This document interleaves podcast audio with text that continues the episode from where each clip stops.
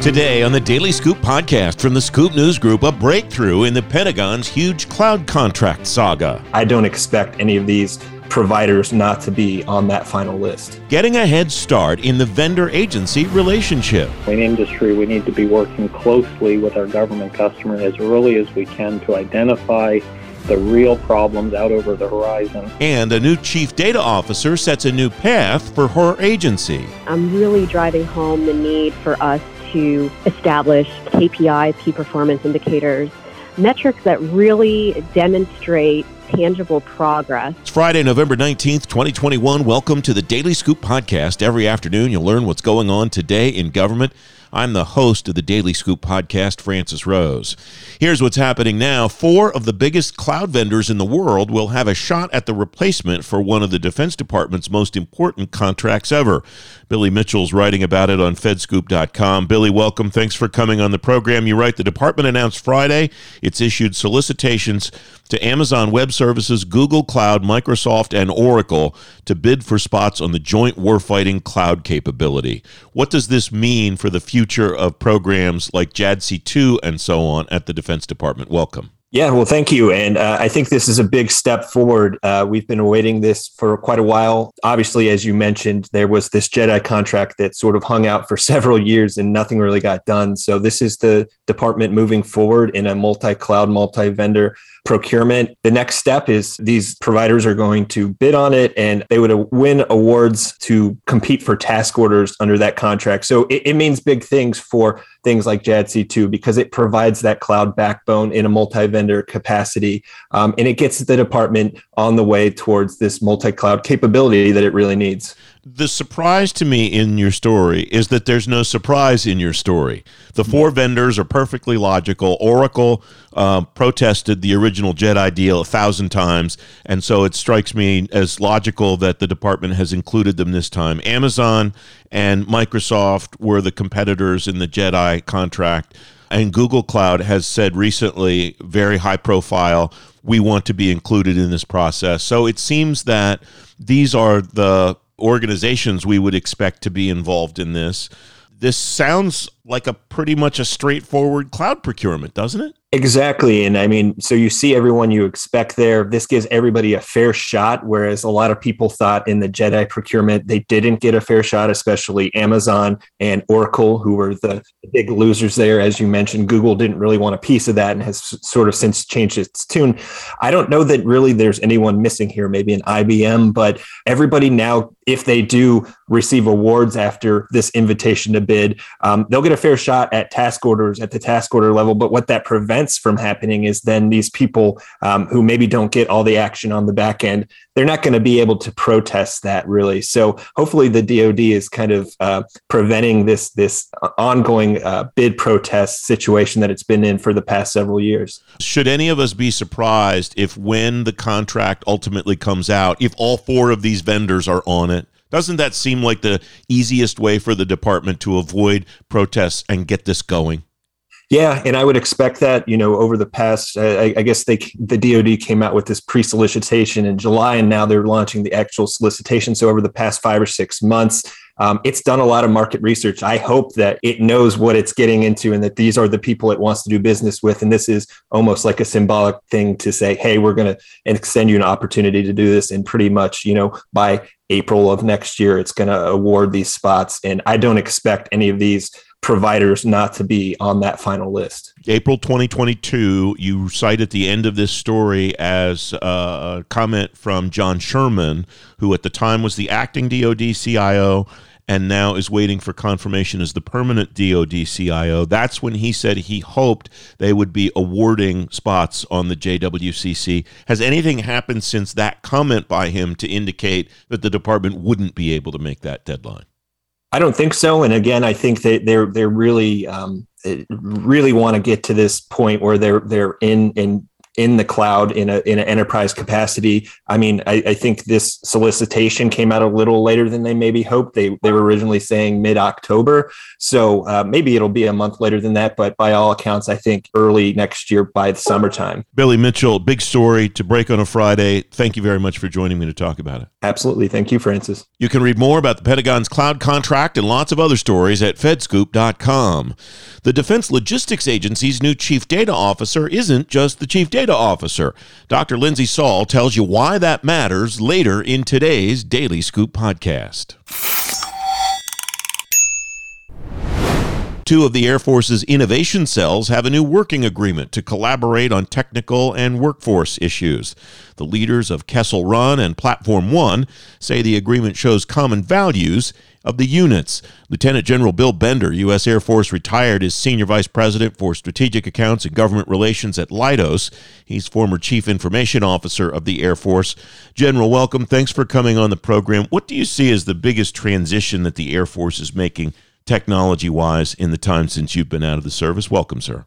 Well, thank you. It's great to be with you today. Um, you know, progress has been uh, really impressive, uh, just kind of looking back over the four years since I retired in two thousand seventeen.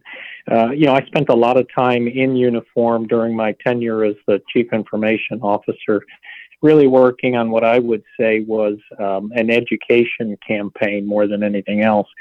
Uh, you know, first, recognizing that the world around us had changed, that the cyberspace domain Uh, was being operationalized by our adversaries, and that there were very real uh, and concerning indicators of national security uh, challenges in front of us if we didn't get serious about it. So a lot of education, just bringing to uh, leadership, decision makers, influencers, issues that would socialize the notion that, uh, you know, things were different and going to continue to be so. Cybersecurity being first among them, but really the entire uh, domain of warfare that had, had been developing. Um, and so I've seen a huge uh, improvement. All of our senior leaders everywhere throughout the federal space, not just limited to our military leaders, uh, are completely and totally of one mind on this is a serious problem and they're getting after it. Uh, so that so that's been positive. I think the second area where the Air Force is concerned is in a, a lot of work has taken place over those four years to really uh, further develop our software capabilities. And so much of what had been a hardware-centric Air Force is rapidly moving towards uh, software development types of solutions, Uh, digital engineering and things of that nature. And that kind of got a foothold uh, when I was in the seat, but not without a lot of hard work by the folks that, that I was working with at the time.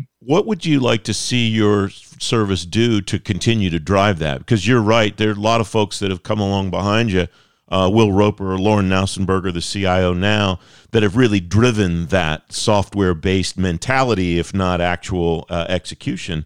And it strikes me that that's something that potentially is not welded into the fiber of the organization yet uh, and, and could potentially backslide. What perpetuates that in your mind? Well, you know, it starts with the first point I made around, you know, education. Once you're senior leadership and look to the Chief of Staff of the Air Force, uh, General C. Q. Brown, and, and his, you know, sort of first, uh, if you will, you know, sort of man- manifesto or campaign plan, I'm not quite sure what he called it, but accelerate, change, or lose.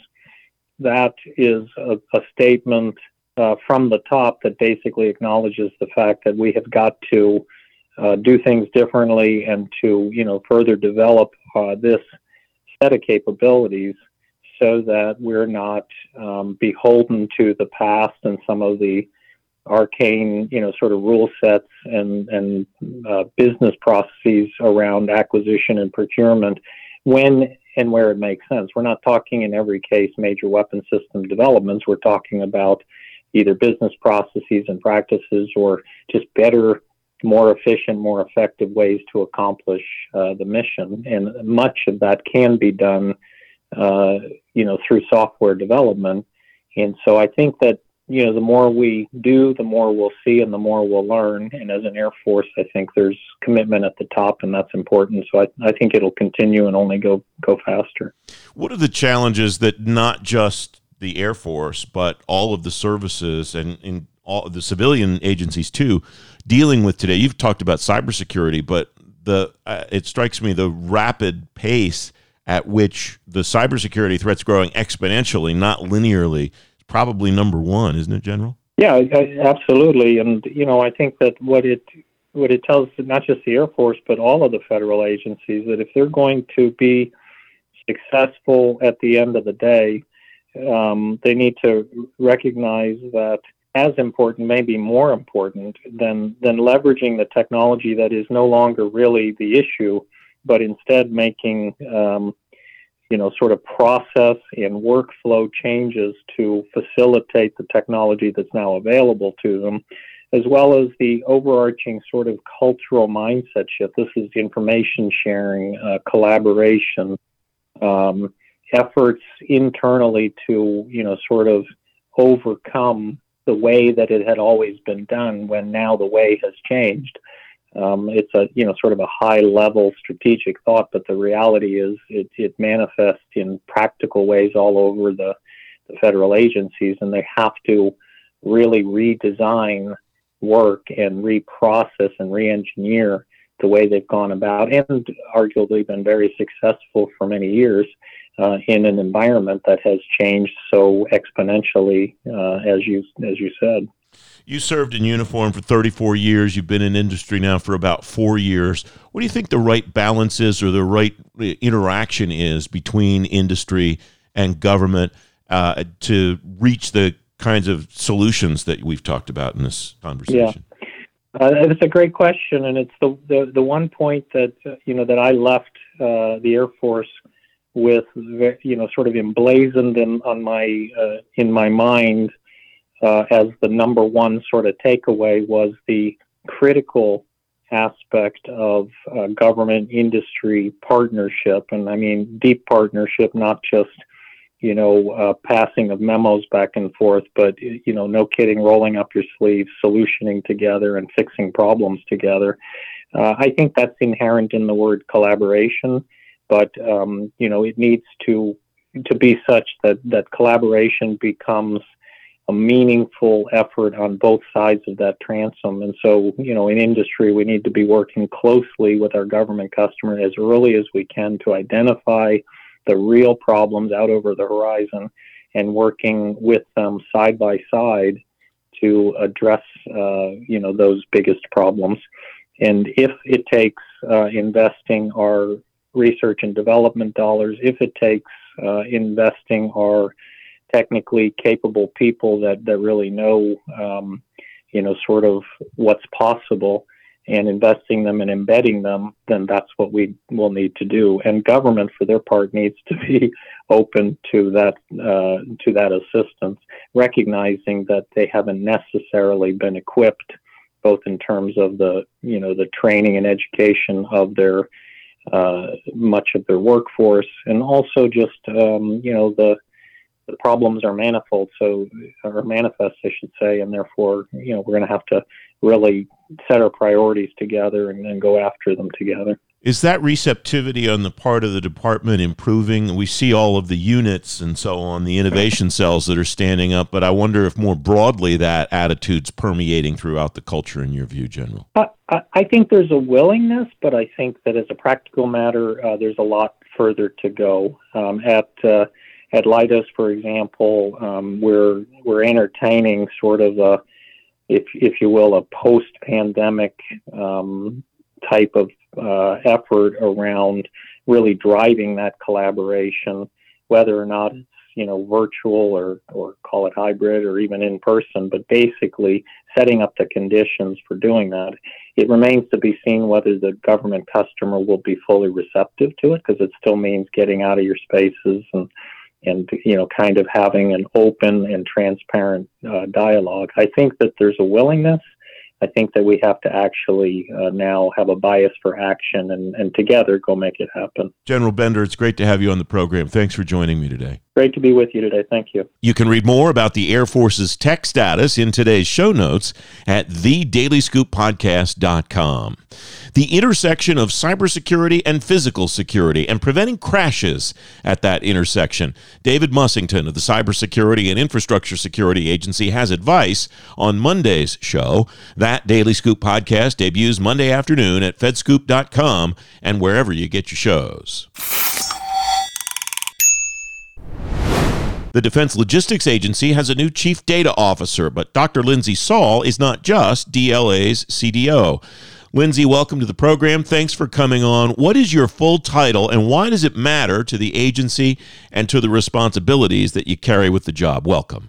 Thank you, Francis. Yes, uh, the role is a new position in the sense that we've expanded the title from chief data officer to chief data and analytics officer, which really drives home the importance of data and analytics to the D L A agency.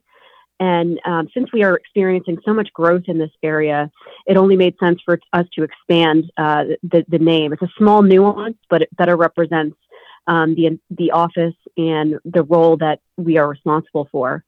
Um, as, as well, data is the lifeblood for analytics, and uh, analytics is only possible with data. What's the significance in combining them? What does that? What's the signal that you want to send to the rest of your organization, maybe even to the customers of the Defense Logistics Agency? Sure. The, the signal that we want to send is is really clear, uh, that we are first and foremost aligning to the D O D data strategy. Uh, we are taking the demand signals from them uh, with the Creating Data Advantage memo, Uh, and accelerating data for A I, that we really invest in making sure that data is an enterprise and strategic asset, and that we are equipped and prepared for the future needs of the Department and uh, Defense Logistics Agency in ensuring that we have our capabilities in place in order to be prepared to conduct uh, A I, artificial intelligence projects. You are uh, working on a strategic plan that uh, you that will meld with D L A's overall strategic plan. How so, and what is the importance of that intersection, Lindsey? The strategic plan that we are developing is a refresh um, and an extension of what the initial D L A data and analytics strategy we developed over three years ago when the C D O office first stood up. And the refresh is really um, an alignment to uh, the, the D O D data strategy as well as the D L A uh, director's strategic plan. So it incorporates the, the lines of ep- efforts and the critical capabilities. And, and we really tried to make sure that we are aligning um, not just to what our capabilities are within, but truly to the business and and the business capabilities and needs that are represented in the D L A strategic plan. Um, our office is is really here to serve the business needs, and so we really needed to make sure that in our refresh that we we, we make sure that that is at the center of, of everything that we're doing. We also wanted to make sure that um, that the capabilities that we have Uh, show the balance between offensive and defensive strategies. So uh, previously we were we were very, very high level in just standing up the, the office um, and to get our, our, our feet wet and off the ground and, and have a solid foundation to move forward. Now we are entering the realm where uh, we need to become uh, a, a bit more defensive in order to do our, our offensive analytic work. So in other words, really setting up the capabilities for data governance and data quality in particular. How, uh, what what are the steps that you need to make that transition, Lindsey? So the steps that are needed to make that transition uh, are are really making sure that we have our or internal organization uh, in line to to pursue the capabilities that that we have set forth. So there is a lot of internal um, rework and restructuring to make sure that um, our, our skills and strengths are, are best aligned to the new vision. Uh, which is for D L A to be ready at a moment's notice to to make decisions, business decisions. And uh, so we're doing that internally. The next steps that, that we also need to take uh, include working on and focusing on data governance. So first step, we're defining roles and responsibilities for data. As the D O D data strategy put forth, uh, we really need to focus on collective data stewardship. And the way to do so is to make sure that stakeholders within the organization know their their real responsibilities. We've been operating, um, you know, at D L A with data for since its establishment. However, we can be doing so much more efficiently and effectively, and need to do so more efficiently and effectively in order to uh, achieve the goals that the department has set forth and that we are setting forth in the agency. What do you think some of your biggest challenges or roadblocks are? What are the things that might hold you back or, or slow you down, at least, from reaching your goals? Yeah, good question, Francis. So uh, one of our big challenges right now, other than really setting up the framework in order to accomplish our new vision, uh, is data silos in the organization. And I think other organizations struggle with this as well and can relate. But truly, um, the organization is founded Uh, on a more program-by-program approach or basis, um, which includes having a multitude of systems, uh, a mix of both D O D and D L A systems uh, that are required to get to get the mission done. Um, however, we're just now really starting to take a look at, okay, well, how do does standing up a new system or application really Um, really impact the data from a holistic perspective. And um, we're finding that we really need to emphasize a cultural shift uh, with, with thinking that about data first in any software development lifecycle.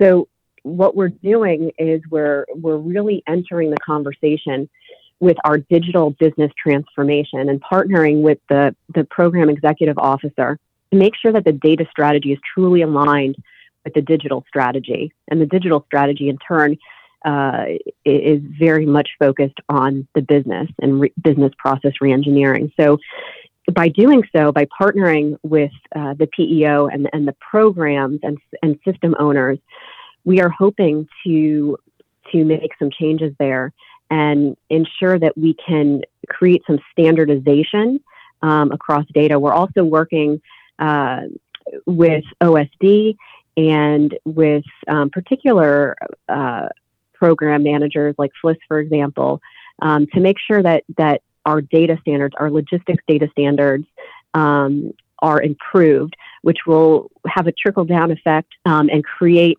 some of that standardization and um, data quality improvement that we're hoping to achieve, and uh, also solve some of the issues of data silos. We have a ways to go. Um, but that's where, you know, we hope to get started and um, hopefully go from there. How will you measure whether you've been successful or not, Lindsey? Uh, great question, Francis. That's always the hardest and trickiest uh, part of all, but it's it's perhaps the most important. So um, I'm really driving home the need for us to establish K P Is, key performance indicators, metrics that really demonstrate tangible progress made. Now, some of these um, data management or data governance initiatives that we're taking on to solve some of our data silo problems, for example, data quality issues, are slow moving. So sometimes they're going to be measured on a quarterly basis as opposed to a weekly basis. Um, sometimes we won't see uh, the needle move for maybe close to a year. Um, so we're we're in the process right now of, of really honing in and determining what those K P Is, what those metrics are, and um, and reporting them up through um, through the chain of command uh, for D L A senior leadership to to to be aware of as well, to hold us accountable, so that we we ensure that we can move that mark. We also just recently had a um, data maturity assessment, our first one um, in the organ in the organization. Um, since the C D O uh, stood up, the C D O office stood up. And um, we hope that that will create a really good baseline for us from which to to measure against and make sure that we are actually maturing in the areas that we need to. Doctor Lindsey Saul, the Defense Logistics Agency, thanks very much for joining me today. I appreciate your time. Thank you so much. You can read more about the D L A and data in today's show notes at the daily scoop podcast dot com. The Daily Scoop Podcast is available on all the podcast platforms. If you've already rated the show on your platform of choice, thanks for doing that. High ratings and good reviews of the show help more people find it. The Daily Scoop Podcast is a production of the Scoop News Group in Washington, D C James Mahoney helps me put the show together, and the entire Scoop News Group team contributes. David Mussington of the Cybersecurity and Infrastructure Security Agency is on Monday's show. Until then, have a great weekend. I'm the host of the Daily Scoop Podcast, Francis Rose. Thanks for listening.